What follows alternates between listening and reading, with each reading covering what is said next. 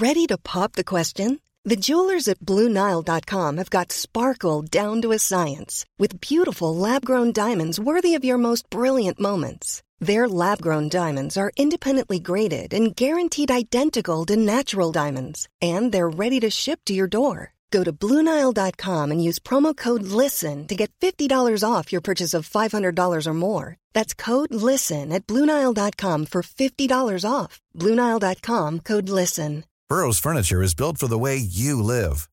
From ensuring easy assembly and disassembly to honoring highly requested new colors for their award winning seating, they always have their customers in mind. Their modular seating is made out of durable materials to last and grow with you. And with Burrow, you always get fast, free shipping. Get up to 60% off during Burrow's Memorial Day sale at burrow.com slash ACAST. That's burrow.com slash ACAST. burrow.com slash ACAST. Millions of people have lost weight with personalized plans from Noom, like Evan, who can't stand salads and still lost 50 pounds. Salads, generally, for most people, are the easy button, right? For me, that wasn't an option. I never really was a salad guy. That's just not who I am. But Noom worked for me. Get your personalized plan today at Noom.com. Real Noom user compensated to provide their story. In four weeks, the typical Noom user can expect to lose one to two pounds per week. Individual results may vary.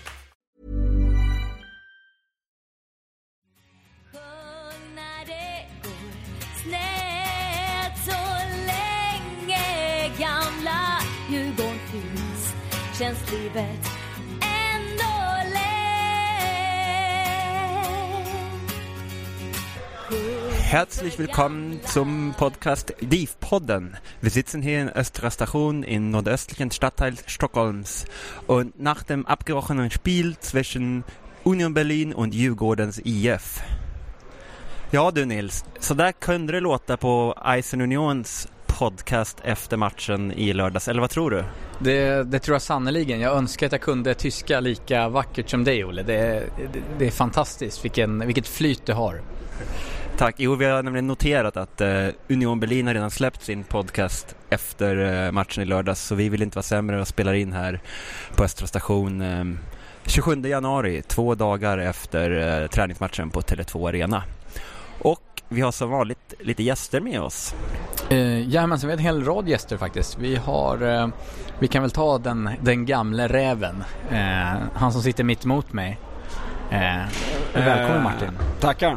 Eh, Martin Lindman. Eh, jag har varit med två gånger tidigare tror jag. Mest när vi har pratat eh, arena. Eh, och, så ni, ni får gå tillbaka och lyssna på de avsnitten om ni inte vet vem jag är. Det kanske blir lite arenasnack sen eh, med tanke på det som hände nu senast och så vidare. Eh, mittemot eh, Martin, vi kommer kalla Martin för Martin och Fonsen för Fonsen som är den eh, andra gästen. Han är nu och eh, tömmer blåsan så han, eh, jag presenterar egentligen mina två nya gäster. Eh, ni kan egentligen presentera er själva. Vi börjar med dig här. Ja, eh, Erik Steinman, även känd som Film-Erik. Eh, det är väl jag som håller på att göra Sofia-läktaren-projektet, filmprojektet som vi håller på med. Tillsammans med min kollega nu, Patrik. Ja exakt, eh, Patrik Strömbeck heter jag och jag håller också på med den här eh, som kommer bli en otroligt fräsig film. Eh, jag brukar hålla hus på sektion 210 när jag inte står framför klacken och filmar. Då.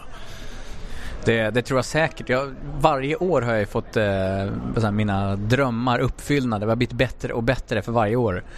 Eh, så att, eh, ja, vad, säger du Patrik? Du? Ja, men i år kommer den bli helt fantastisk kan jag lova er. Kan jag lova er. Ännu bättre, ännu bättre.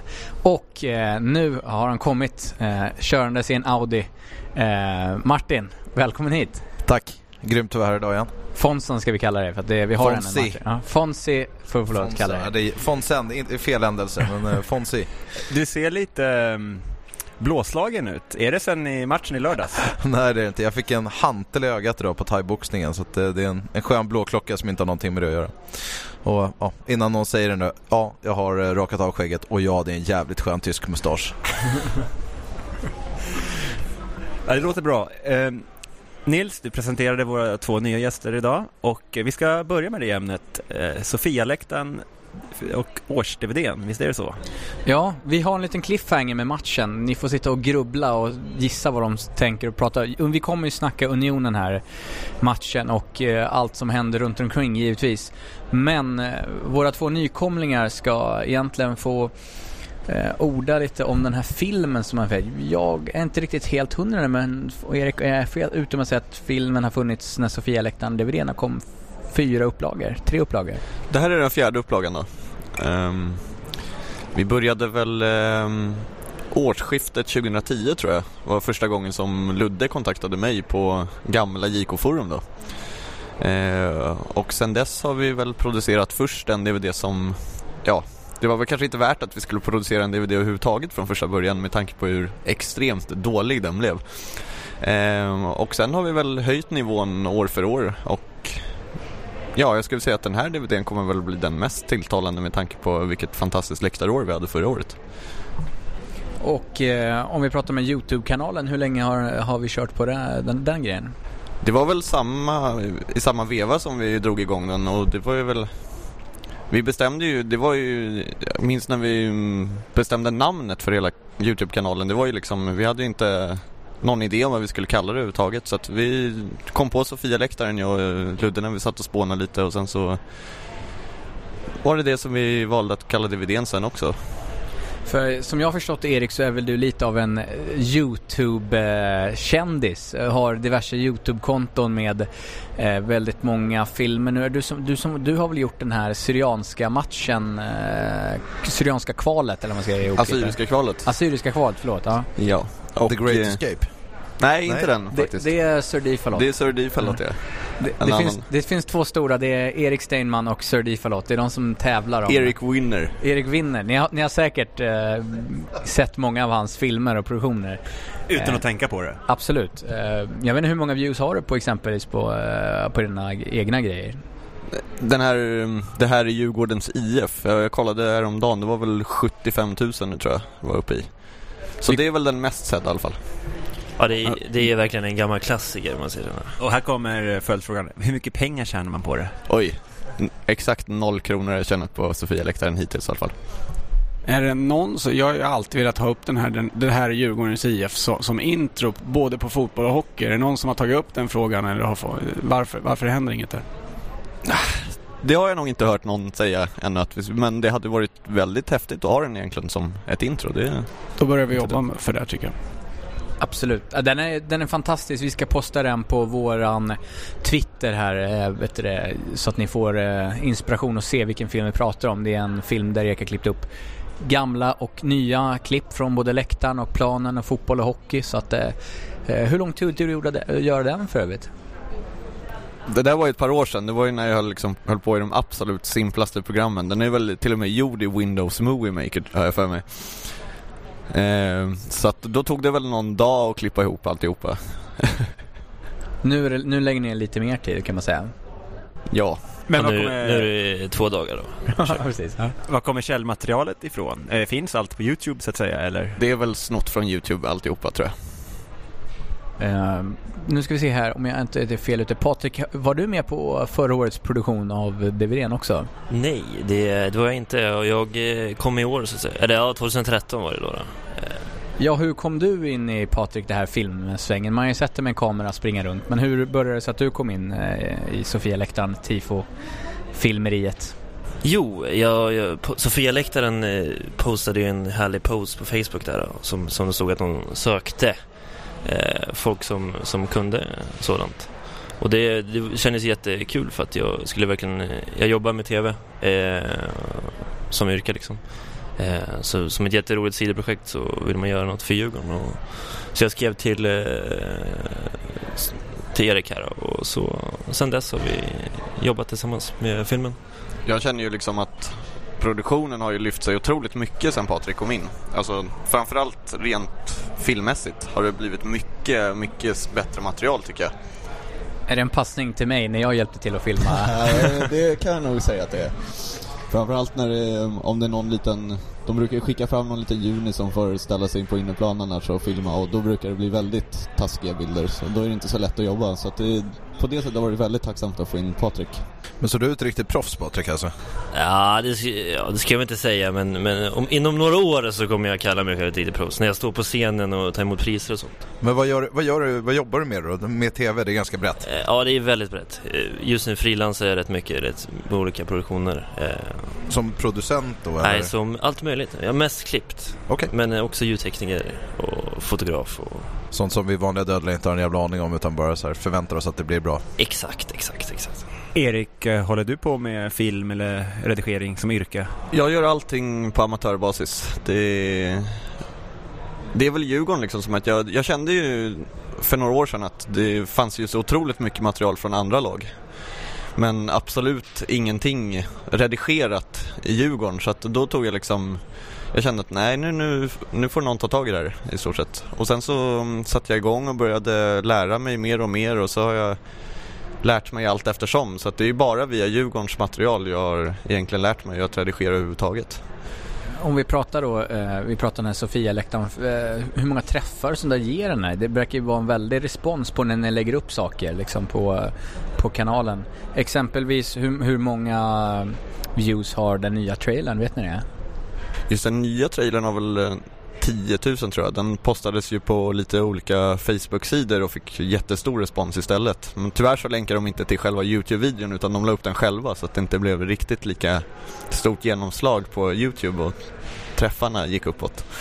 Men så- ehm, Det kan ju nästan vara lavinartat hur många folk som ser den här postas på polska ultras hardcore-sidor och eh, holländska, jag vet inte vad. Casual Magazine. Ja. Vad, eh, vad har ni fått för respons på de här filmerna och sånt som ni lägger ut just på Youtube? Just på Youtube så är det ju väldigt många som det är hela tiden respekt från FK Sarajevo och allt sånt där kan jag tänka mig. Men det är intressant framförallt och det vi får från DVDn är ju det är otroligt mycket framförallt tyska och typ schweiziska lag som köper DVDn och sen så sitter de väl och piratkopierar den själva och skickar ut så att alla i hela klubben har dem och vi får jättemycket respons. Eh, hur stort är det ute i Europa? Eh, Alltså, ligger Djurgården i framkant när det gäller professionell eh, produktion och sådär? För att eh, jag, jag tittar ju på allt som, som släpps med Djurgården men jag vägrar gå in och titta på andra lag. Liksom. Har, har, eh, du säger att ni, ni säljer till och med till andra europeiska lag. Hur, hur, vi måste ligga i framkant känns det som. Där det också. tycker jag nog vi gör. Ehm, vi har väl en väldigt annorlunda produktion än många andra har, skulle jag säga. Att den är mycket mer mångsidig och den skildrar ju liksom hela supporterperspektivet och det är kanske inte bara just en grupp utan att vi har en hel läktare som skildrar. Många har bara en, till exempel en YouTube-kanal där de skildrar sin, eh, sin läktare och sen så har gruppen till exempel en egen eh, film som de släpper varje år. Och, men vi skildrar ju verkligen hela Djurgården. Eh, det som sker på läktaren då. Eh, och ja, om vi nu ska säga, är, är vi, vi är bäst på nätet på film. Eh, vilka andra är väldigt bra, eh, gör sig bra på film så att säga? Andra lag Pratar i, vi Sverige eller Europa nu? Eh, Europa givetvis. Oj. Sverige är vi bäst. Det finns Överlägset. ju en hel del tyska lag som har eh, YouTube-kanaler. Det är i stort sett varenda lag har ju. Och det är ju därför de är så intresserade kanske av just vår produktion också. Att de köper våra grejer för att de, de tycker antagligen att det vi gör är väldigt bra. Eh, men de har ju produktioner som är väldigt riktade till YouTube till exempel. Jag tänker Dynamo Dresden och ehm, Stuttgart har ju också en väldigt eh, proffsig YouTube-kanal. Eh, och det känns ju som de börjar ta lite influenser från oss skulle jag säga nästan. Det är så? Ja. Vi börjar väl bli li- ledande. Det är så? Ja, vi var ju tidigare inne på det här med att du klippte ihop din gamla video med YouTube-klipp. Men eh, när vi pratar egen produktion, då filmar ni också själva. Och vi nämnde det tidigare, ni står på, eh, på framför klacken. Eller hur går det till egentligen? Det har väl blivit mycket löparbanersfilmer på stadion och nu står vi inne på inneplan på Tele2. Att vi, vi delar ju upp det lite olika. Eh, jag då har ju fokuserat mycket på, på närbilder och dylikt. Så kallade snyggbilder. Medan Erik tar sköna helbilder. Och sen har vi använt eh, helikopter också, som ni kanske såg på sista stadionmatchen. Ja, den tänkte jag precis komma till. Eh, vem styrde egentligen helikoptern och vem kom på idén? Eller berätta lite. Ja, det var ju jag som eh, tänkte fan vad fräsigt det hade varit att ha sådana bilder från sista stadionmatchen. Sitta om, om 50 år och kolla på dem. Så vi, vi hyrde en helt enkelt. Eh, och så fick min kära vän Karl Möller styra den. Fick jag, stod vi några timmar där på förmiddagen och tränade på stadion. Men det, det gick ganska bra till slut, eller vad tycker du Det Erik? tycker jag. Det blev fantastiskt material. Det var eh, väldigt häftigt och det var ju ingenting jag sett förut. Ja, det har varit helt... Det har väl varit först med kanske. Ja, ganska unikt. När det, Fick ni montera kameran själva då på den här helikoptern, eller hur gjorde ni? Ja, man, eh, vi körde Eriks eh, GoPro helt enkelt. Så, Monterade en GoPro på, den var en specialbyggd eh, helikopter som man monterade. Den var byggd för just en GoPro-kamera som man skulle montera själv då. Men sådana här grejer kan ju inte vara gratis. Hur får ni in pengar för att finansiera liksom kamerautrustning och hyra av helikopter och dylikt? Ja, vi har väl vä- lagt väldigt mycket ideella pengar, alltså egna pengar. Ehm, jag hade ju en kamera från första början som UCSen köpte av mig så att jag skulle kunna köpa en ny kamera så att vi kunde ha två kameror. Ehm, och eh, sen med mm, helikoptern så lyckades Ludde lösa finansiering på något sätt. Jag har inte riktigt koll på hur men ehm, det krävs ju alltid pengar om vi säger så. ja, absolut. Och därför är det bra om man, om man köper den DVDn. Då får vi in eh, pengar på det, så att säga. Om vi nu pratar om DVDn, vad, vad, vad kostar eh, DVDn om man vill köpa den nya exempelvis och när presenteras det här? Nu har vi ju vår releasefest eh, nu på lördag, första februari. Eh, kommer vi eh, ha vår fest på en lokal i Stockholm. Eh, det står själv på, om ni köper biljett så står det på biljetten var det kommer hållas. Eh, och det kostar eh, 150 kronor för biljett, alltså biljett till festen plus DVD och eh, 100 kronor för DVD eller 100 kronor för bara festen om ni vill gå på det. Och eh, alla intäkter går direkt till Sofia-läktaren och eh, UCS. Hur många biljetter har ni sålt? Jag har tyvärr ingen koll på det men eh, det får ni fråga Ludde. Ja, var kan man köpa biljetter då? Eh, UCS säljer, kommer att sälja på Stadshagen nu på lördag och eh, vi ska försöka fixa i alla fall så att det går att komma direkt till festen och köpa biljett förhoppningsvis. Har några av våra andra gäster varit på de här års releasefesterna tidigare? Självklart. Jag hoppas på att kunna gå på lördag också men nu blev det ju en rejäl utgång här i lördag så att jag ska försöka sälja in det hemma. Tvungen att försöka komma loss idag också så att det blir lite uppoffringar men eh, men med mitt mål absolut. Det ska väl vara jävligt kul. Det har varit grymma fester hittills och filmerna är ju, bara det är ju värda pengarna bara för att få komma och se den tillsammans med massa andra djurgårdare. Det är mycket liksom, det är mycket igenkänning, det är mycket sköna garv, det är mycket riktigt grymma bilder och bra produktion så att, eh, eh, det är klart. Alla ska bara gå, det är, det är inget att snacka om. Ja, jag tycker de två senaste årens fester, det har ju varit Jag tycker det har varit de roligaste Djurgårdsfesterna vi har haft. I alla fall som jag har upplevt. Ja, det är ganska blandat med folk. Jag har ju varit på de flesta också och det är det jag tycker är lite roligt att se. Men har, du, har du varit där nu? Nej, jag har inte varit på någon av de här festerna men eh, jag ska försöka gå på den här men jag har samma problem som, som eh, Fonzie här att eh, vi ska ta, ta det hemma först och se om jag kommer loss. Eh, men jag har ju varit på Djurgårdsfesten när jag var yngre och det är ju fantastiskt just att, att träffas och umgås med, med grabbar som man kanske bara ser, och grabbar och tjejer som man kanske bara ser på matcherna annars. Eh, så att eh, det rekommenderar jag verkligen. Jag ska försöka ta mig dit den här gången. Ja, och den här års-DVDn den speglar ju alltså läktaråret eh, 2013. För ni har väl inga matchsekvenser med i de här filmerna, eller? Noll matchsekvenser, absolut noll. Ehm, Och då tar vi en snabb enkät i panelen. Eh, var läktaråret 2013 bättre än föregående år, 2012? Eh, vad säger du Martin? Tveklöst. Eh, 2013 var ett av de bästa läktaråren på eh, väldigt länge tycker jag. Alltså, både ja och nej är väl egentligen. Alltså den första delen var ju verkligen skit alltså. Det var riktigt, riktigt jobbigt. Med, vi hann inte ens liksom börja ha ett, ett läktarår innan det blev katastrof med, liksom, med Pärongate och allt, allt runt det. Eh, men här, det. Det som sen ledde fram till, var det 5-1, 6-1 i Åtvidaberg eller vad det var. Däremellan var det bara lid, alltså det var ju bara ett rent och lång, skärt långt lidande och ja visst vi kämpade på på läktarna, vi var inte så vi har ju en bra lägstanivå men det var, ingen, det var inte så fantastiskt. Däremot efter hela det här liksom, MP, Tommy Jakobsson och in kommer Högmo och Malmö. F från och med Malmö egentligen så gör vi fullgott läktarår för två, tre vanliga år. Eh, och är riktigt grymma i princip allting vi gör. Så att, ja, jag, både ja och nej.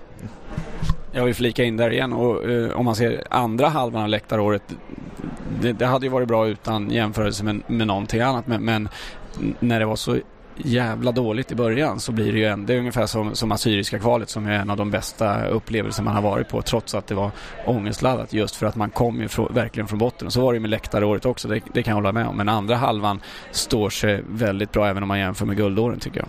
Ja men absolut, jag, jag har en, eh, jag har en kollega inom Eh, en avlägsen kollega som är riktig, riktig fotbollsnörd. Eh, han eh, droppade en skön kommentar på min Instagram här precis innan matchen över helgen att han hade, för upp en bild från, eh, en recap från derbyt. Han hade sett matchen typ tio gånger rätt igenom bara för stämningens skull. Han håller varken på Djurgården eller AIK. Han är bara fotbollsintresserad och har liksom kollat den tio gånger bara för stämningen. Så det är rätt coolt. Och han snackar specifikt om, om, eh, också om Mutumba-hörnan och sånt där när vi träffas. Ni som, om ni får avrunda här då. Vad tyckte ni var det bästa eh, vi presterar genom, om ni ser genom linsens öga? Ja, det är ju tveklöst sista stadionmatchen. Alltså, jag kände när jag tittade igenom materialet häromdagen att vi, vi hade kunnat släppa en hel DVD bara från den matchen. Det finns så otroligt mycket bra bilder från den matchen. Jag instämmer. Att, att, att när vi stod där inne på, på löparbanan och bara se allt det här, det, ja, det kommer man aldrig glömma. Det var ju väldigt estetiskt tilltalande match måste jag säga. Verkligen, verkligen.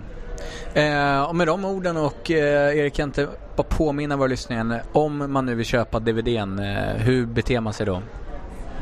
Då tycker jag det ska gå till UCS souvenirstånd på matcherna.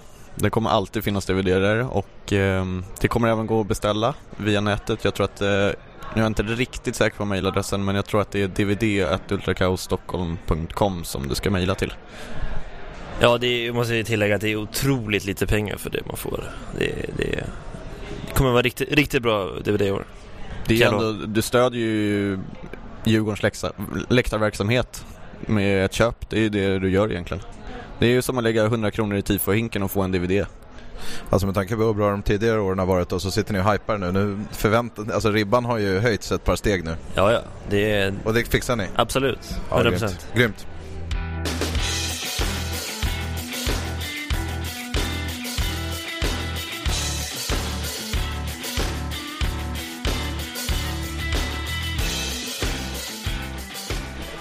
Ja, välkommen tillbaka. Ni lyssnar på DIF-poddens avsnitt 27 som spelas in den 27 januari.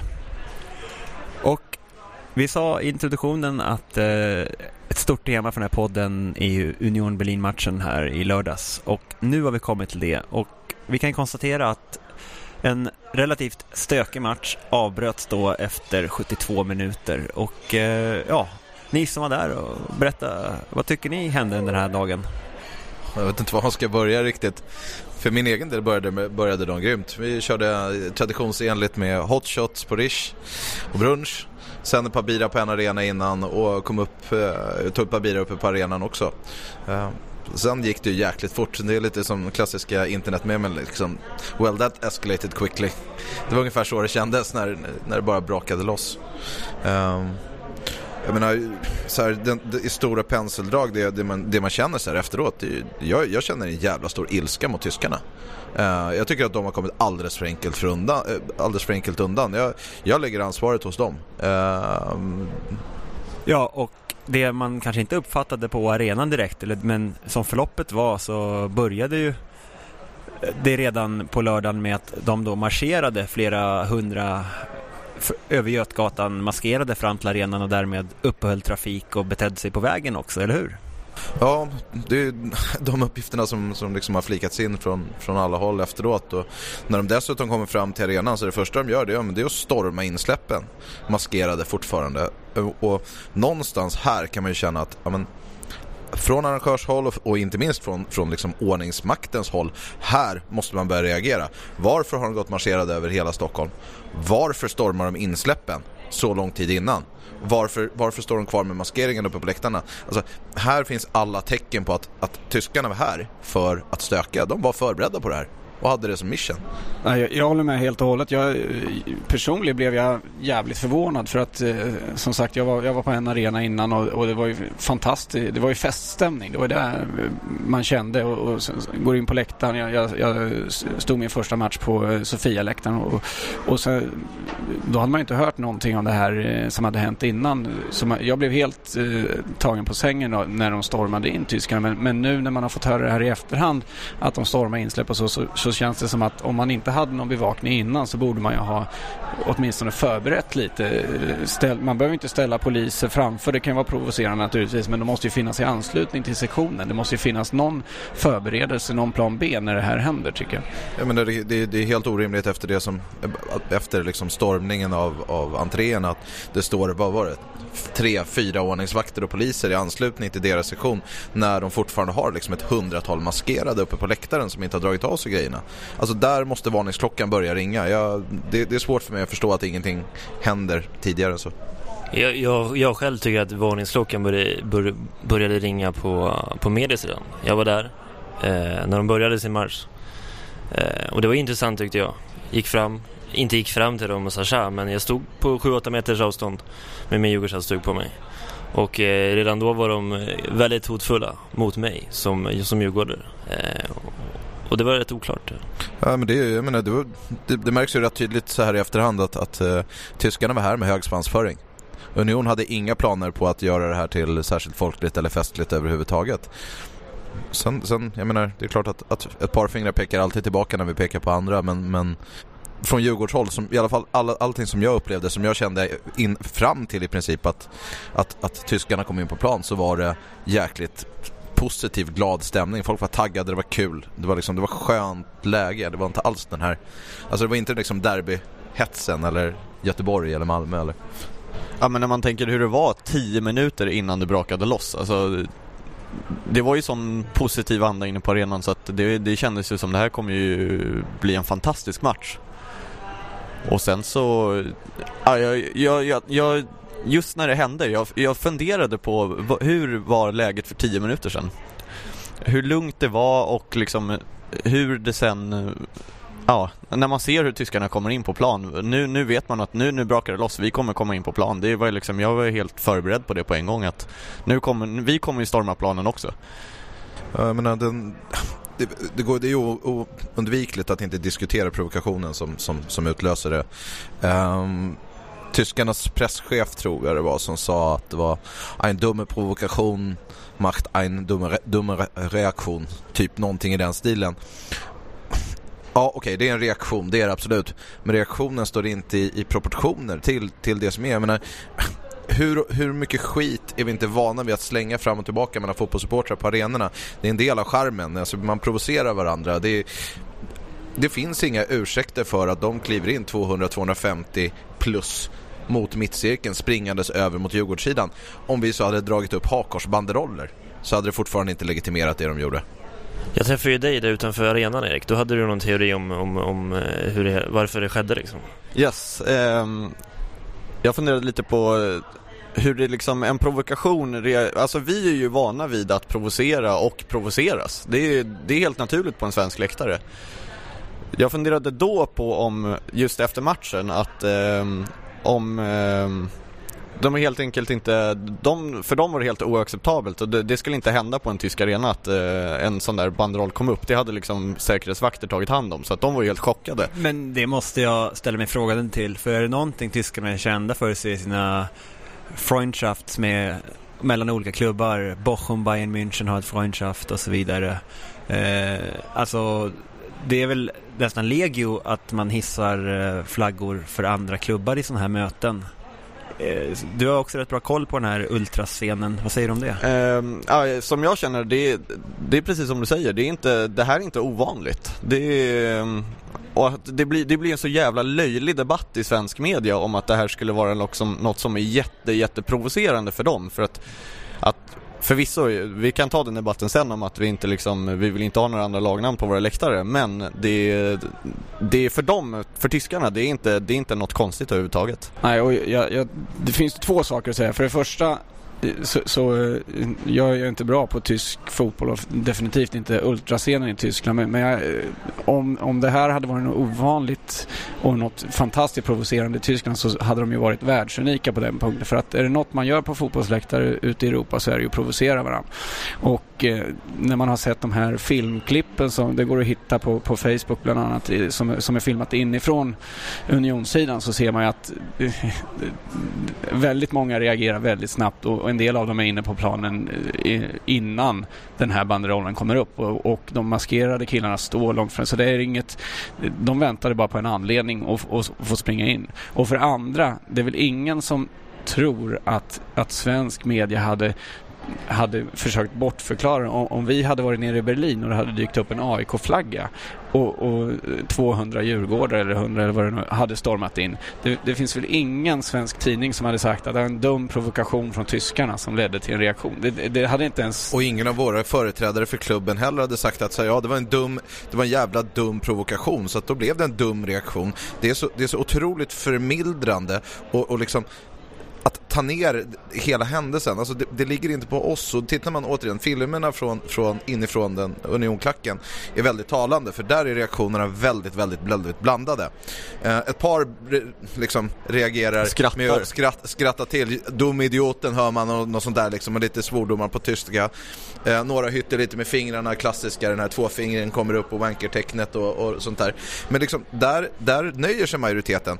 Men helt plötsligt så har du en handfull maskerade killar längst ner som manar på resten. Helt plötsligt så är det jag menar, det är, det är, alla springer ut i princip samtidigt.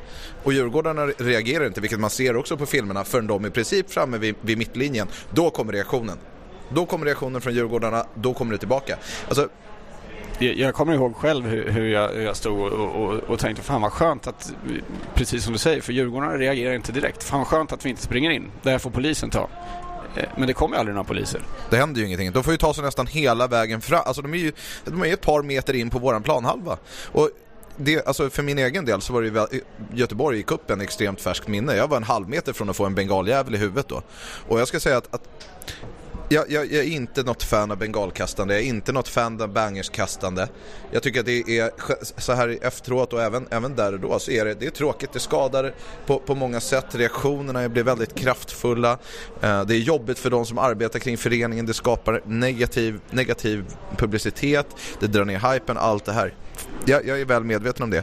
Men jag personligen, för min egen del, kan, äh, känner mig ganska tacksam mot de som jagade tillbaka tyskarna upp på läktaren.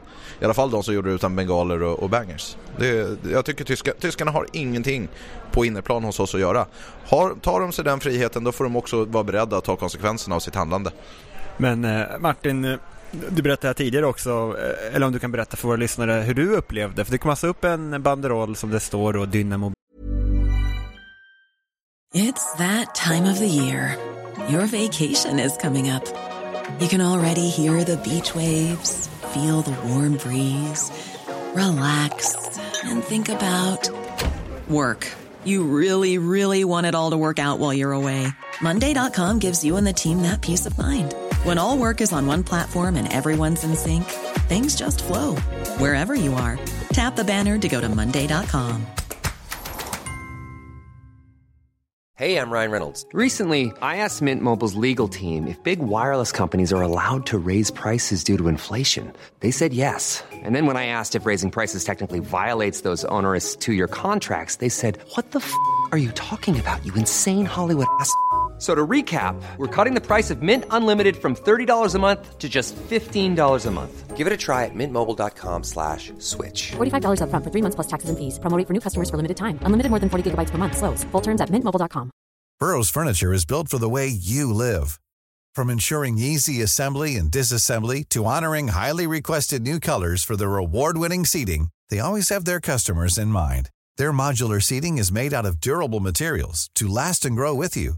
And with Burrow, you always get fast, free shipping. Get up to 60% off during Burrow's Memorial Day sale at burrow.com slash ACAST. That's burrow.com slash ACAST. burrow.com slash ACAST. Berlin på. Det är det som händer. Och eh, hur upplevde du det Martin? Jag trodde ju först att det var tyskar. Jag trodde att det var Union som hade tagit sig över till Djurgårdssidan och höll upp en provocerande banderoll mot våra. För jag hörde först bara liksom en, en reaktion från andra sidan. Ett, typ, det lät mer som ett jubel än ett buande och att de var upprörda. Um, och, så att jag, jag var helt säker på att vi hade fått tyskar på Djurgårdssidan och att det nu skulle liksom braka loss fullständigt på, på Djurgårdssidan. Innan den här banderollen hinner åka ner, det såg ut som att det var några, några som tog sig från Sofia-läktaren upp och skulle liksom dra ner den där banderollen innan, innan, liksom de, innan det ens har hänt, ja, då är det ju fullt med djurgårdare på innerplanen för att mota tillbaka tyskarna. Och, som sagt, jag kan bara svara för, mig, för, för, min egen känsla där, men jag minns hur jävla nära det var att den här bengalen från göteborgarna landade i mitt huvud. Jag såg den inte ens komma utan jag bara, det bara blixtrade till och så kom den ner bakom. Jag är glad att vi slapp uppleva det igen för vi såg ju vad som hände med hur tyskarna behandlade pyrotekniken sen. Det, de hade inga skrupler. De var ju här för att göra upp med oss. Um jag var ju på inneplan när jag såg den här banderollen drogs upp och jag pekade direkt på den och det var ju liksom, jag, jag kände ju att eh, oj, nu har vi tyskar inne på vår läktare. Det här kommer ju starta ett riktigt krig uppe på läktaren.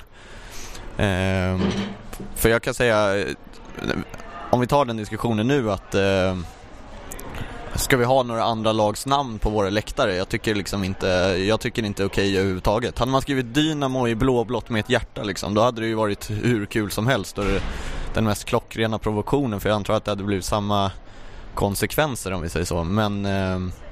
Alltså vi kan provocera hur mycket vi vill, det står oss helt fritt. Jag skrev ett inlägg på 114.33 så sent som igår kväll att Alltså, så länge det inte handlar om rasism, så länge vi håller politiken utifrån det och så länge vi har lite liksom, höjd på grejerna. Vi i Djurgården, vi gör grejer med, lite, med lite, lite stil och klass. Det ska finnas lite finess på det vi gör. Då kan vi provocera hur mycket vi vill. Men för fan, inga andra lags färger på våra läktare. Det är fullständigt oacceptabelt och det, det hoppas jag att jag aldrig någonsin behöver uppleva igen. Första gången och jag hoppas vid gudarna att det var absolut sista också. Jag håller med helt och hållet. Eh, banderollen i sig tycker jag var totalt värdelös. Eh, och jag fattar inte heller eh, hur fan vi kan ha andra lags banderoller på våra läktare. Men det har ingenting med, med den avbrutna matchen att göra tycker jag. Det, jag. Jag förstår inte den vinklingen i media. Så, så provocerande var det inte. Jag tror att det hade skett ändå oavsett vad det hade stått på banderollen om vi säger så. Tyvärr är det tråkigt att det står just ett annat lagnamn tycker jag det var ganska uppenbart att de, de, de väntade på ett tillfälle att springa in. De, de, tog, och sen tog de ett tillfälle till när, när Djurgården gjorde mål och det tändes, tändes bengaliska eldar på, på Djurgårdsläktaren för att fira målet. Ja, jag har sett att det har stått ganska mycket i tysk media om den här incidenten och framförallt då eh, deras lokala Berliner Zeitung. Och där får ju då Union Berlin-fansen väldigt mycket kritik för att eh, ingen håller med om att eh, en banderoll är skäl för att storma och bete sig på det här sättet. Och eh, en annan aspekt som många trycker på då, det är ju att eh, den här rivaliteten mellan Union och Dynamo Berlin är den är inte så som det görs gällande. Dynamo Berlin ligger i fjärde, femte ligan, har maximalt några tusen på matcherna. Union Berlin ligger nu i toppen på andra Bundesliga och kanske ser sig mer som en konkurrent till Hertha Berlin. Så det här, eh, det, då menar man att de här eh, eh, ligisterna, de tog det verkligen som en förevändning. Eh, och en annan punkt de trycker på är att eh, i tysk media då är att många av de här personerna har eh, tillträdesförbud i Tyskland och så att säga tog sig till Sverige för att ha den här chansen att bråka för att de då åkt fast vid tidigare incidenter. Det är ju framförallt väldigt tråkigt att se hur svensk media målar upp det här som någon slags politisk grej. Det är ju det är helt löjligt. Alltså det finns ju ingen rim och reson överhuvudtaget. Man har inte, det är ju, jag förstår inte ens var finns liksom journalisternas, eh, vad säger man, självkritik. Vad, det är ju liksom som det är, har sett ut eh, på svenska läktare tidigare. Det är, har vi någonsin haft något politiskt budskap överhuvudtaget? Varför skulle det helt plötsligt börja nu? Och hur kan man bara för att det står Dynamo Berlin, det är ju inte särskilt schysst mot alla Berlinare, så, eh, Dynamo Berlin-supportrar som inte är nazister att helt plötsligt måla ut dem som hela föreningen är en nazistförening. Det är inte sant. Ja, framförallt är det en väldigt liten klubb. Eh, det finns ett eh, ganska berömt reportage i tidningen Offside där man skildrar deras rivalitet, alltså Dynamos rivalitet med TB Berlin. Och då snackar man liksom gärdsgårdsserierna. Att, Division eh, 4 5 eller något sånt va? Ja, och det är som att vi i Djurgården skulle bli oerhört provocerade av en IFK Stockholm-flagga för att vi kvalar mot IFK Stockholm 61. Nu lirar Division Stockholm i Division 4, det är 50 år sedan. Lite åt det hållet kan det vara också. Men det är ju värt liksom att säga att typ om vi tänker, Geis har ju ett samarbete med den här klubben. De har ju ett Freundschaft, så att, eller vad det kallas på tyska. Ehm, och eh, ja, jag tror de flesta vet att det inte finns särskilt mycket nazister i Geis. Om, så att de har ju accepterat i alla fall. Ja, och det som hände då var att Union gjorde 1-0 och Djurgården kvitterade till 1-1. Är det någon som har några kommentarer om matchen i sig? Eh, ja, jag, nu, nu hade jag hört mycket om han innan. Eh, om den här Torsten. Eh, deras nummer 17 som var... Ah, han, Halvfet. Ja, han var halvfet. Men fan vilka perfekta hörner och inlägg och grejer han gjorde. De satt ju på fötterna. Ehm, så att det var ju kul att få se han om man säger så. Det var nästan eh, behållningen med kvällen. Alltså det känns som att man själv har chans att spela i, vad är det, Zweite Bundesliga. Eh, om, Du har sett Schweizers Bundesligas Luca Toni nu med andra ord. Ja, fast ja, han var ju så tjock alltså så att det var Men han, han var ju De var jättesnyggt mål de gjorde liksom direkt på um, hörnan. Det finns på DIF um, DIF.se om man vill se målen efteråt. Eh, så att, eh, ja, jag vet inte. Jag, ty- jag tyckte vi hängde med mycket bättre än vi gjorde. Jag tror det skulle stå, i och med att de gjorde mål med 1-0 efter fem minuter så trodde jag att det skulle stå Ja, typ 5-0 i halvtid eller någonting. Ja, jag trodde också det. Jag, jag tänkte, nej nu rinner det iväg. Det, det må vara hänt tänkte jag för att eh, med tanke på var vi kommer ifrån och vad, var de kommer ifrån. Men, men det är kul att se han Torsten. Han är som, som eh, eh den här obligatoriska tjockisen som finns i varje innebandylag. Så, som, som inte kan springa men som står och, och gör, gör sådana här dragningar eh, mitt på plan och lägger schyssta mackor. Det, det fanns ända upp i division 1 vet jag när jag själv spelade, spelade innebandy. Är alltid en tjockis som, som var lite bättre än alla andra på klubban och därför fick han vara med. Eh, men tillbaka till fotbollsmatchen. Jag tycker Djurgården växer in i det dessutom och eh, hade matchen spelats klart så tror jag nästan att vi hade vunnit.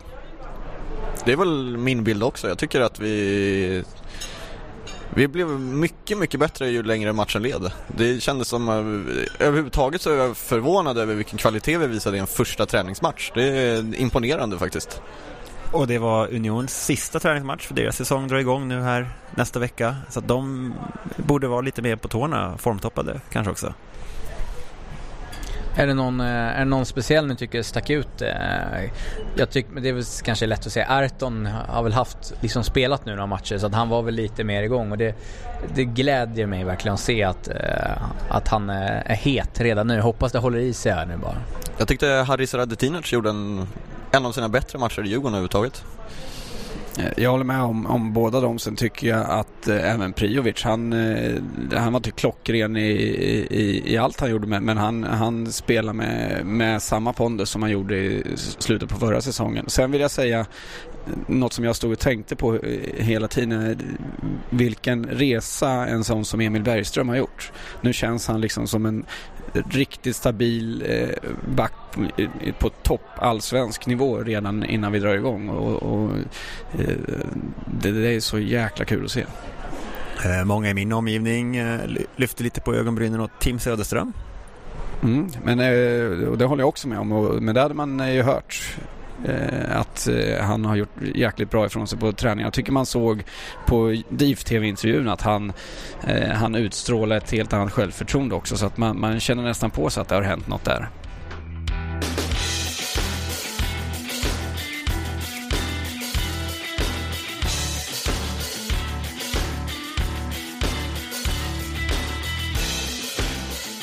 Tillbaka igen här på Östra station. Eh, vi sitter fortfarande här och pratar om eh, Torstens innanlår, eh, inlägg och eh, så vidare. Och eh, Djurgården lyckas ju kvittera som sagt. Eh, 1-1. Eh, Prijovic sist på bollen, även fast eh, kanske var Erton och han som skulle haft det tillsammans kan jag tycka. Eh, och sen händer det grejer. Eh, Bästa målpyrot någonsin det var elden som tände en avbruten match. Eller vad säger vi? Gnista som tände elden eller något sånt där Ja. egentligen. Men här var det elden rakt av. Ja. Nej, vad- Det det var- målet i sig är ju ett klassiskt strikermål som man är glad över att se. För det är de där skitmålen som, som avgör matcherna. Som vi inte har fått särskilt många av under de här lite sämre åren. Vilket gör att vi kanske har haft lite för dålig kvalitet på de spelarna vi har. Nu är det ju två riktiga stridsvagnar som är på väg framåt och verkligen har målsinne. Och det, det skapar en Först ett, bra- ett, bra, ett bra anfall och sen ett helt okej avslut och så lyckas vi trycka in en retur. Det är, det är tacksamt. Det är de målen vi verkligen behöver.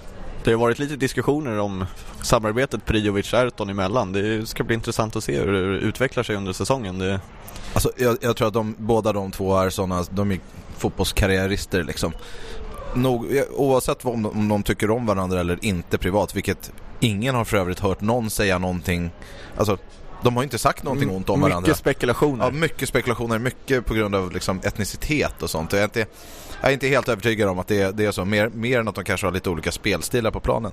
Men de är ju sådana proffs att skulle, alltså, får man ett rykte om sig att vara en sån som inte kan spela tillsammans med vissa spelare för att man inte tycker om den, ja, då sjunker lönen rätt väsentligt när du ska ut i Europa och sannolikheten att få komma till en bättre klubb den, den sjunker också drastiskt. Så att jag, jag, jag tror inte att det där är det.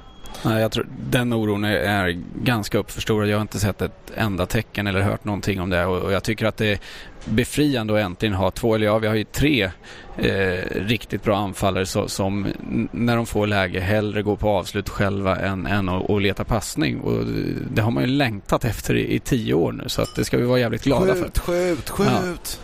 Eh, nej, men om, om vi nu pratar efter målet så uh, tändes det bengaler och sen, sen eskalerade det igen då, man ska säga. Då blev jag faktiskt jävligt trött. Nu, nu kanske man ens är en, som en tråkig, sur Star Wars-gubbe.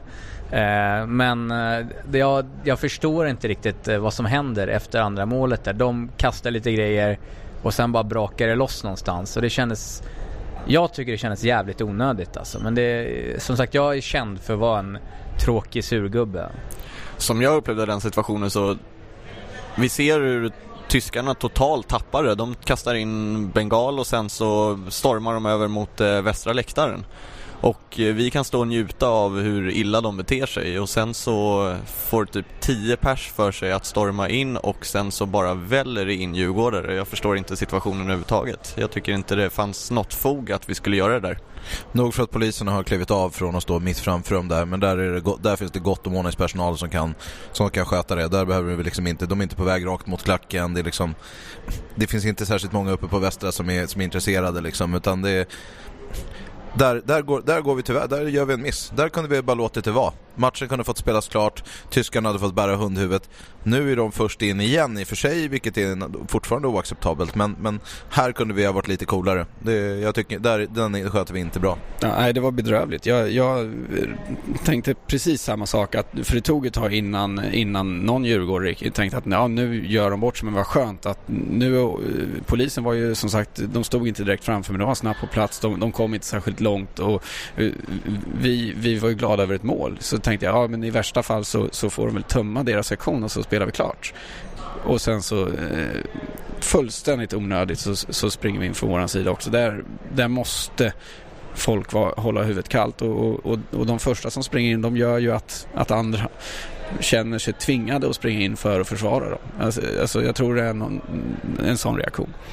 Ja, men för mig faller det under samma kategori som bengalkastningen redan vid första stormningen. Det, den, tyvärr, den fyller inget syfte. Vi är tillräckligt många och, och eh, från Djurgården som mycket väl kan stå upp för, för varandra utan att behöva kasta pyroteknik och skit. Vi vet själva hur det känns att drabbas av det och det är jävligt farligt och jävligt dumt även om det är, en, även om det är en, på en helt annan nivå än vad göteborgarna gör som springer hela vägen fram till vår klack och kastar upp grejerna in i i, upp i klacken. Här pratar vi om folk som ändå har stormat mot oss men det, det är fortfarande, jag tycker fortfarande inte att det är acceptabelt. Jag, jag vill inte se bengaler flyga i luften och, och framförallt inte bangers heller. Det, det, det gör vi inte bra. Utan att dra något försvarstal liksom så det är väl lite av en konsekvens av att UCS stod och var beredda för en bränning inför matchen och de står med bengalerna i handen och det, det, det rinner väl över på sätt och vis när de stormar in. Ja, men självklart är det så. Alltså, Det är inte så att man stoppar ner bengalen i fickan när man... Det är ju ingenting som förvånar mig att, att det kommer bengaler flygande där och huruvida det är folk från UCS eller inte, det har ingen, ingen Nej, aning. Och för det mig, för, mig spelar, för mig spelar det mindre roll. Det man kan se på filmerna det är att, att majoriteten, alltså 9 av 10 av bengalerna som kastas, kommer knappast från det främre ledet, de som är framme för att möta tyskarna, utan det kommer från folk som står längst bak och riskerar dessutom att träffa sina egna. Och ett litet snedkast så hamnar den uppe på långsidan, vilket vi så, var jävligt nära ett par Det var tillfällen. nära ett par gånger, det, det det, liksom, det är inte okej. Det är ingen, inga, alltså pyrotekniken, den, pyrotekniken håller du kvar i handen. Det trodde jag vi har lärt oss för länge sedan. Jag, jag håller med och det, dessutom, man, eh, jag, jag, jag förstår också eh, varför det händer men, men det gör det inte okej. Det, det förstör ju dessutom när, när, när det känns, det har ju inte vänt helt och hållet på något sätt men det känns ändå som att det börjar ges lite gehör för, för tankarna med, med laglig pyroteknik och det har skötts jävligt snyggt nu i några år det här förstör ju väldigt, väldigt, väldigt mycket för, för, för det. Och det, det är ju, eh, förmodar jag, många av dem som, som kastar bengaler som, som, som vill ha, eh, jobba för laglig pyroteknik på läktarna. Och, det, ja, det, och bangers ska vi inte tala om. Det, det, det är ett eh, sånt jävla otyg och jag, jag kan inte förstå hur man kan kasta eh, bangers eh, vare sig på motståndare, polis eller som det är nu eh, rätt in bland, bland egna supportrar. Eller där, där, där, där djurgårdare kan finnas. Jag, eh, jag, jag fick... Eh, det, det var liksom, jag, jag såg ju vad som hände och han liksom förberedde mig på men på derbyt nu senast så, så landade en banger en meter ifrån mig och, och någonting flög upp så, så att eh, eh jag började blöda lite tjusigt från huvudet innan jag ens hade gått in på matchen. Och det var ju bara djurgårdare i området. Och, och, och då blir man ju så här, vad hade hänt om jag hade tittat åt det här hållet istället, eh, fått skit i, i ögonen eller om jag hade haft eh, någon liten kusin med mig eller, eller eh, som ändå eh, Alltså det, det, finns, det finns ingen som kan försvara en, en kastad banger. Jag, jag kan inte förstå det. Jag, jag kan inte förstå heller hur... Okej okay, om man står med en bengal i handen och det rinner över fullständigt och man sular iväg den. Men, men en banger det, det, det är en aktiv handling på ett helt annat sätt tycker jag. Och på tal om bangers och skada egna så såg vi en incident där Lena faktiskt eh, skadades och vi ska vara ganska glada där att det inte slutade värre än det var. Både, både hon och Pangen var ju framme och höll på att göra samma misstag och trodde att det var en, en utbrunnen pjäs som de skulle flytta på. Um, vilket vi, det får man också dra lärdomar av att precis som med, med alla fyrverkerier, du går inte fram till en utbrunnen pjäs utan du väntar 10 minuter tills du tar grejerna för att, därför att det är instabilt och det är krut.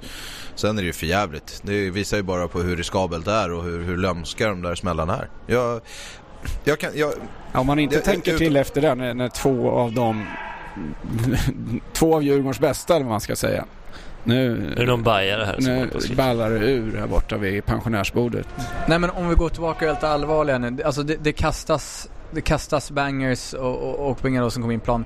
Hur stoppar vi det här? Nu har vi inte haft någonting och folk som förespråkar bangers säger att om det används på rätt sätt. Men, men uppenbarligen görs det inte. Det är alltid någon som kommer till skada med de här jävla bangersen. Och, och jag förstår liksom inte. Det är väl skitfett i Italien.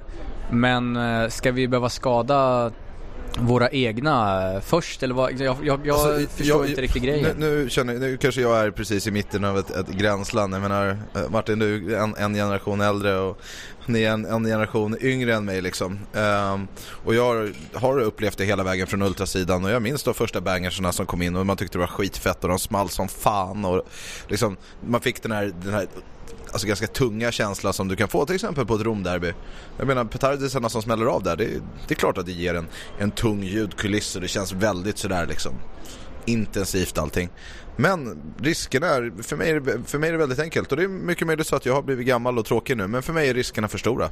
Det är så enkelt, jag förstår själva grejen men Två saker. Ett, riskerna är för stora. Två, om det är majoriteten av djurgårdare som inte vill ha grejerna, då ska inte grejerna vara där. Vi, vi måste försöka lösa bangersfrågan eh, och eventuella andra saker också som vi är oense inom, inom Djurgårdsfamiljen genom att, att jobba med liksom grundläggande demokratiska värderingar. Minoriteten får rätta sig för majoriteten. I alla fall med såna här, i såna här enkla frågor. Så pratar vi mer komplexa delar, ja men då, då får vi diskutera sakerna och enas om att vara oense, vilket vi är rätt bra på i Djurgårdsfamiljen. Vi har inte det här som Bayern har där olika grupper bråkar med varandra om, om diverse saker eller AIK där en grupp dikterar allting. Och det är någonting som jag är väldigt stolt över och glad över att vi har eh, och som är förhållandevis unikt för oss. Um, och det måste vi hålla fast vid. Och, och, jag menar, bangersfrågan tror jag är en typisk sån fråga som kan lösas genom ett, ett, ett sånt fint instrument som det är. Det, och det hoppas och tror jag att, vi, att, vi, att det inte är särskilt långt bort. Ja, och det går inte heller att, att, säga att det är upp till var och en och man kan inte styra varje individ för att eh, det går ju alldeles utmärkt. Vi, vi skapar ju själva en kultur. Eh, skulle alla grupperingar enas om att det här är inte okej okay och sprida det i sina led. det är klart att snedsteg kommer göras, det, det görs det på alla fronter men, men, men det skulle inte vara något problem att få bort det här. Om alla grupperingar enas att det här är inte okej, okay, eh, sprider det här ordet i sina led så, så den kulturen sätter sig väldigt snabbt. Det har vi varit med om när det gäller andra saker också. Som lite representant för den yngre generationen då, kan jag säga så här eftersom jag är tillbaka nyligen från en Italienresa och jag älskar Italien och jag gillar bangers men det finns en grej som, en aspekt som man kanske ska tänka på att i Italien till exempel där det kastas petardis egentligen på varenda match så står det lagen ute i kurvor med löparbanor och det är liksom 60 meter till planen. Det finns en ganska bra säkerhetsmarginal att kasta bangers på. Det har vi inte i Sverige. Det är värt att tänka på att det finns funktionärer som bara står 3-4 meter ifrån eh, läktaren och de riskerar att fara illa, det är inget snack om. Som är lika mycket djurgårdare som, som du och jag är. Jag, jag har själv varit med, och jag har faktiskt varit med om två riktigt så här nära, nära, nära incidenter med bangers. Den ena var en petardi i Utrecht eh, när de anföll oss där nere på den borta matchen och fick en petardi mellan fötterna som small. Den var så, alltså det var en, och det var en sån här italiensk jäkel, en, en riktigt stor. Den var så kraftig så jag slocknade en liten stund eh, och fick hjälp in på puben sen. Klarade mig. Det kommer jag ihåg nu. Ja, det var, du, det var till och med du, som du och Mats Jonsson tror jag som fick Aha, hjälpa in mig. Det, det, kan nog vara möjligt.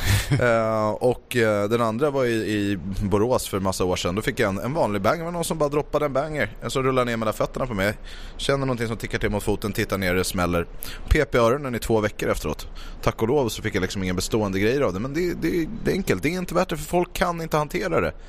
Om det är nio personer som kan hantera det och så är det en tionde som inte fixar det så är det som, precis som med allting annat. Då måste vi ta bort skiten. Liksom. Det är tyvärr. Men sen, men när vi ändå pratar avståndstaganden, det har varit, alltså reaktionerna, jag, jag har ju spenderat senaste dagarna åt att, att eh, diskutera jäkligt mycket på, på Twitter, på forumen eh, och försöka hitta en, en nyans i debatten för att debatten blir ganska hetsk. Eh, man, kan, man kan egentligen dela in det i, i, i, tre läger. Man kan säga att det ena lägret har, som försöker ha någon slags här mittenfåra, ja, det känns som vi är ganska lika runt det här bordet. Eh, tyvärr, vi skulle haft varsin ytterlighet i alla fall med oss. Sen har du ytterligheten som vill fördöma allt. Vet, det är, de är inte riktiga djurgårdare, det är liksom häng ut dem. Eh, järnkaminernas ordförande måste avgå, den, den retoriken som blir väldigt liksom kopplad till, till svenska fans. Sen har du en, en, en ytterlighet åt andra hållet som tyckte att, att lördagen det var typ den bästa match som har spelats på hur länge som helst. Liksom, det var skitkul, allting var hur bra som helst. Jag fattar inte hur ni kan gnälla. Jag tror att medelvägen är någonstans liksom först och främst måste, måste debattklimatet mellan Djurgårdare skärpa till sig. Jag blir, jag, jag blir fan med beklämd över hur djurgårdare behandlar, beter sig och pratar med andra djurgårdare när vi, när vi får sådana här incidenter. Även om vi tycker olika, även om man är förbannad i effekt och allting så måste vi behandla varandra med respekt för alla djurgårdare. Ingen har liksom rätten att tala om att man är mer djurgårdare än någon annan eller sätta, sätta sig över eller tala om och diktera supporterskap och grejer. Alltså, gör inte det. För det, det finns liksom inget, det är inte, ingen kan ge den rätten till en annan djurgårdare att diktera supporterskapet. Däremot kan man ha olika åsikter och det är skitviktigt att vi diskuterar efter sådana här händelser. Vad är okej? Okay, vad är inte okej? Okay? Var, var sätter vi ribban mellan supportrarna? Jag menar, liksom 114 UCS och eh, järnkaminerna och även, även våra liksom huliganfraktioner. Var går gränsen? Vad accepterar vi? Vad, vad, tycker, vad tycker vi i Djurgårdsfamiljen är okej? Okay? Och den, den diskussionen måste ju liksom tas upp återigen. Och det är klart att för min egen del så kan jag bara säga att jag, jag kan inte se att, att våld inne på arenan är acceptabelt eller någonting som, är, som vi kan leva med. Jag vill, vill lika, lika barn slåss så låt dem göra det men gör det inte där tredje part blir drabbad. För mig är det väldigt, en, en väldigt så grundläggande del. Um, sen blir det ju den här gråzonen som vi, som vi egentligen inledde med att prata om. Nej, jag, jag håller med helt och hållet och när man, när man pratar debattklimat, skriv inte på ett forum till andra Djurgården, eller det gäller väl allmänt, men, men nu är det väl den interna Djurgårdsdebatten vi pratar om. Skriv inte något som du inte skulle kunna säga ansikte mot ansikte. För, för när man pratar med folk sen så är tonen en helt annan. Då, då är, då är, och där är vi ju väldigt bra i Djurgården. Att man får tycka olika, man får ha olika åsikter men vi kan snacka om det oavsett vilken gruppering du tillhör. Eh, eller var du håller hus på läktaren så, så har vi alltid liksom kunnat eh, samlas i, och, och, och snacka om det om det ska vara så. Men eh, ibland så är det ju folk som eh, skriver för en publik. Alltså de, de, eh, skriver med, med vetskapen om att det här ska andra läsa och då tar man i lite extra eh, för att döma ut andra Djurgården. Det, det är eh, rätt över alla åsikter också så det är inte bara från ena hållet man skriver så. Eh, Sluta bete er mot andra djurgårdare, lyssna på andras åsikter och argumentera. Man, det, det är bara bra. Det, det, det är det sundaste som finns i en grupp oavsett om det är en företagsstyrelse eller ett fotbollslag eller en, en läktare. Det, det är bra med olika åsikter. Eh, Det, det är så man, man kommer framåt men, men inte om man inte lyssnar på andra. Det är, Ja, och framförallt inte när vi pratar om liksom, rena okvädningsord. Och, jag menar, det som jag har sett till exempel Dan Blomberg bli kallad på, på en del på nätet senaste dagarna. Det, är- det, är- det, är- jag, blir, jag blir riktigt, riktigt förbannad hur man kan uttrycka sig på det sättet mot en annan djurgårdare. Det, det, det är illa. Och, Ja, alltså, blir ju samma- vans- särskilt när det, eller vem det än gäller, men, men när, det, när det dessutom drabbar eh, Eh, människor som Dan, som man vet lägger ner så mycket jobb just för att ena alla djurgårdar och få alla att komma överens och lyssna. Alltså, eh, han är ovärderlig för Djurgården. Jag menar, du, titta på Järnkaminernas statement. Det, är- det är ju jättetydligt. Vi tar avstånd och vi kan aldrig acceptera någon form av våld. Punkt. Hur svårt ska det vara? Vad, vad, vad vill man att man ska gå in i detalj och tala om att vi hoppas att x antal personer kommer brinna i helvetet för det här? Är det, är, det, är, det, är det ett sånt avståndstagande man vill se? För det är inte vad jag vill. Nej, och sen är det jävligt viktigt som, som du inledde också, jag tror att du Martin som sa att det handlar om att- beteenden som vi ska få bort. Det handlar inte om att hänga ut personer eller slänga ut människor. Alltså alla är välkomna. Det är beteenden som vi ska få bort och alla kan begå misstag. Ja, det ska ju gudarna veta att en, en 18-årig eh, Martin Lindman hade ju tyckt att, att den här 37-åriga Martin Lindman som sitter här är en jävla gubbe. Men, men, men jag är glad att jag fick 28-årig fortsätta Martin gå. Lundgren tycker 28-åriga Martin Lundgren också är en gubbe som sitter och säger en del av de här sakerna. Så jag, jag vet precis vad du menar. Det blir, det, det blir lite schizofrent, det, så är det ju. Om vi ska avsluta då kanske prata om det tråkiga bara sista. Vad tror vi vi förväntas för eh, straff och så här, det har pratats mycket. Det är väl väldigt svårt att spekulera just den här tombolan. Men eh, bara en sån sak som en ny gräsmatta har det pratats om. Eh, vad skulle en sån grej gå lös på tror vi? Alltså att, att brännhålen, förlåt men brännhålen är en, i en plastgräs, en konstgräsmatta Alltså vi pratar om att det har smält lite plastgräs på en del ställen. Det, det, vi pratar inte om att det ser ut som att grävlingar har grävt upp eh, stadion. Det, det är liksom inte på den nivån. Det är klart att det måste åtgärdas för en allsvensk arena, där kan du inte ha hål i, i mattan. Men det, det funkar på en superetta-arena tydligen. Ja, men... ja. Smart. Men det, alltså nej, det, det, är inte, det, det blir inte så illa som det... Alla som har sett hur det ser ut när en, när en, eh, när en megal brinner i plastgräset, det blir inte de, de skadorna som vi pratar om. Sen är det klart att det, det är, återigen, det är oacceptabelt och tråkigt. Ja, man lägger ju ny, givetvis inte någon ny matta, man lägger, eh, lappar ihop de hålen som blev. Det sen är det ju liksom eh, angående straffet, det är ju Ja, vad man har läst så det är ju inte ens säkert vem som ska utdöma straffet och vi kan väl bara hoppas på att, till och med hoppas på att SVFF dömer ut straffet för att om Uefa dömer ut då kan vi räkna med ganska höga böter. Ja, Uefa är betydligt skarpare på bötesdelen eh, men de är betydligt mindre för till exempel tomma läktare och sådana saker. Och då skulle det i sådana fall, om jag minns rätt, Uefas straff skulle i sådana fall gälla kommande Europamatcher. De kan inte tilldöma straff för den inhemska ligan om jag minns rätt. Jag är inte helt säker på det här så vi får väl, får väl kolla upp det innan, eh, innan, innan sändning. Men eh, SVFF, ja där vet vi i alla fall vad vi får. Eh, inom vissa ramar för tombola. Ah, det var väl kanske lite mycket att säga vad Du vi menar får. att vi- vi vet att vi får ett lotteri? Ja, men vi, ja precis, så vi vet, att, vi vet vad liksom bottennappet är och vi vet vad liksom högsta vinsten är. Så allting inom, inom det spannet. Vi har nog inte sett varken botten eller toppen ännu tror jag. Nej, möjligt. Mycket möjligt. Det är svårt att säga. Men jag, jag skulle bli förvånad om det ens går att utdöma ett straff överhuvudtaget. Därför att när man pratar om träningsmatcher i Sverige så är det något relativt nytt som man har börjat med att döma, bötesstraff eh, på träningsmatcher för, för publikförseelser. Det är bara de senaste åren typ. Sen det här är ju inte en, en, match mellan två svenska lag som kan kopplas till det svenska seriesystemet. Och det är inte heller en internationell match eh, kopplat till någon form av system eller seriesystem. Vilket bör göra att matchen bör vara helt, i alla fall arrangörskapet, bör vara helt fråntaget från eh, från allt som går. Så jag tror att har vi lite tur nu så har vi hamnat i någon slags juridisk gråzon eh, som inte gör att det går att utdöma några straff. Men det får vi väl se. De hittar väl alltid ett sätt att nagla dit oss. Numera behöver man ju juristutbildning för att vara fotbollssupporter känns det som. Uh, och det var del ett av DIF-podden avsnitt 27. Vi är tillbaka om några dagar. Sjung för gamla Djurgården Sjung i ur och skur Visa folk att blåa ränder de går som helst kan sticka upp. Men vi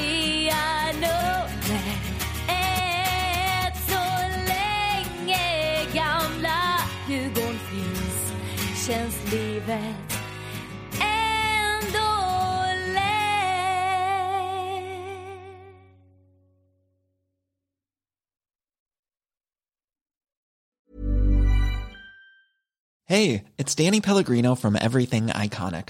Ready to upgrade your style game without blowing your budget? Check out Quince. They've got all the good stuff shirts and polos, activewear, and fine leather goods, all at 50 to 80% less than other high end brands. And the best part? They're all about safe, ethical, and responsible manufacturing.